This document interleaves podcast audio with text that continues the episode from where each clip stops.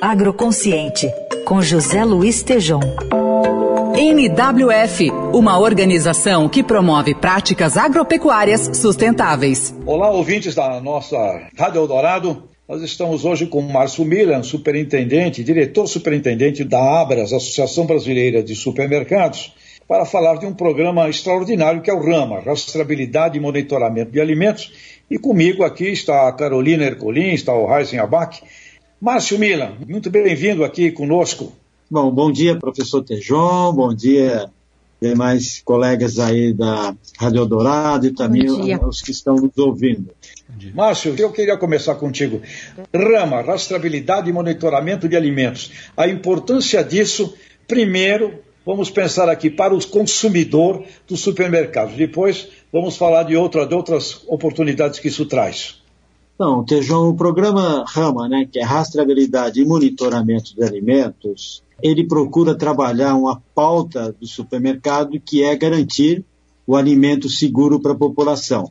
E aí nós estamos falando dos alimentos que têm consumo diário, que são fruta, legumes e verduras. E esses produtos, pelo processo produtivo, são administrados defensivos agrícolas é, durante o seu processo e o programa Rama, ele procura estabelecer, com base nas instruções eh, regulatórias, né, as instruções normativas regulatórias, que definem como que deve ser todo o processo produtivo.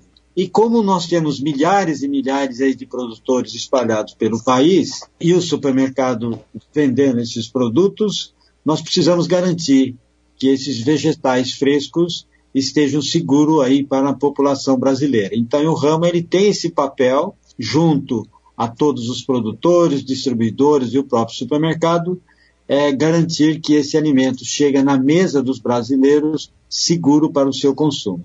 É, eu queria saber qual, o que mais distancia o produtor do consumidor, Márcio? Olha, a, o distanciamento é exatamente a questão do tamanho do próprio consumidor, né? Então, a, a do produtor, perdão, os produtores menores, muitas vezes, eles se utilizam das centrais de distribuição, de distribuidores, para fazer com que o seu produto chegue aí nos supermercados.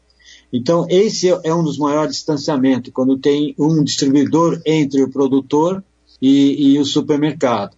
E, e, aí, consequentemente, ele se distancia do consumidor, né?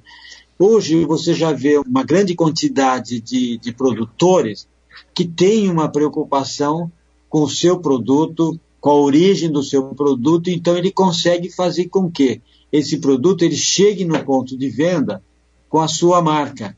E aí fica muito mais fácil para o consumidor se identificar com o produtor considerando esse tempo todo né, que a gente está vivendo aí, mais de um ano de pandemia, né, Márcio? Queria saber de você se o, o programa também é, recebeu adaptações em razão da pandemia, como é que está a preocupação do consumidor em relação a isso e se ele tem acesso assim bem simplificado para essas informações.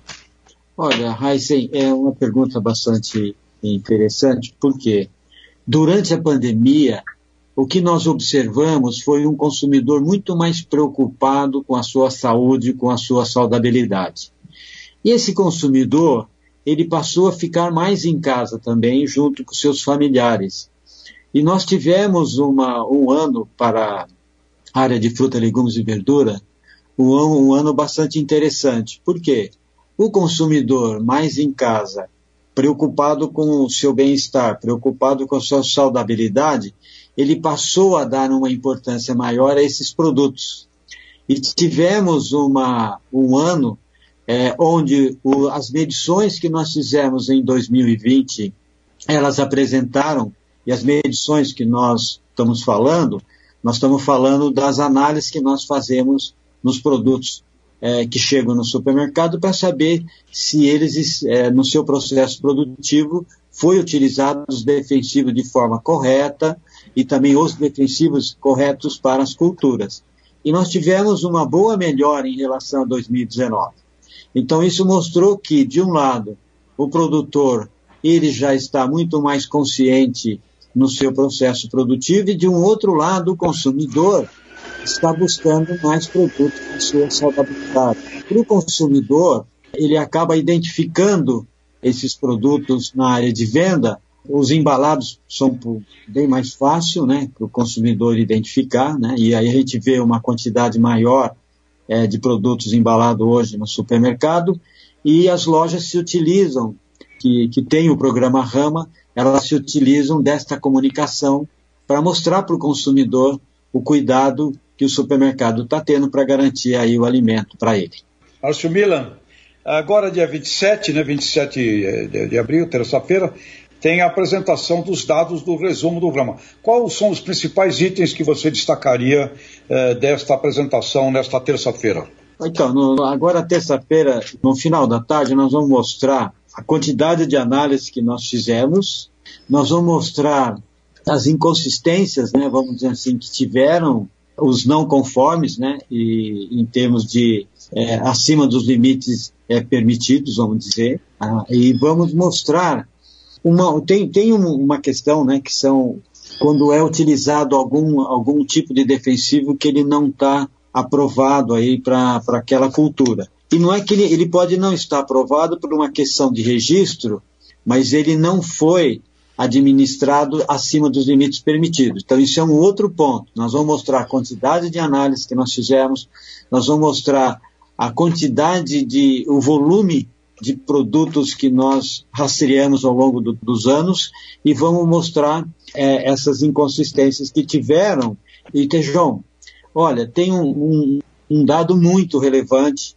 No início de 2016, o programa Rama ele fez uma as suas projeções para 2020, em cima de indicadores de melhorias, quantidade de produtores que deveriam fazer parte, quantidade de supermercados.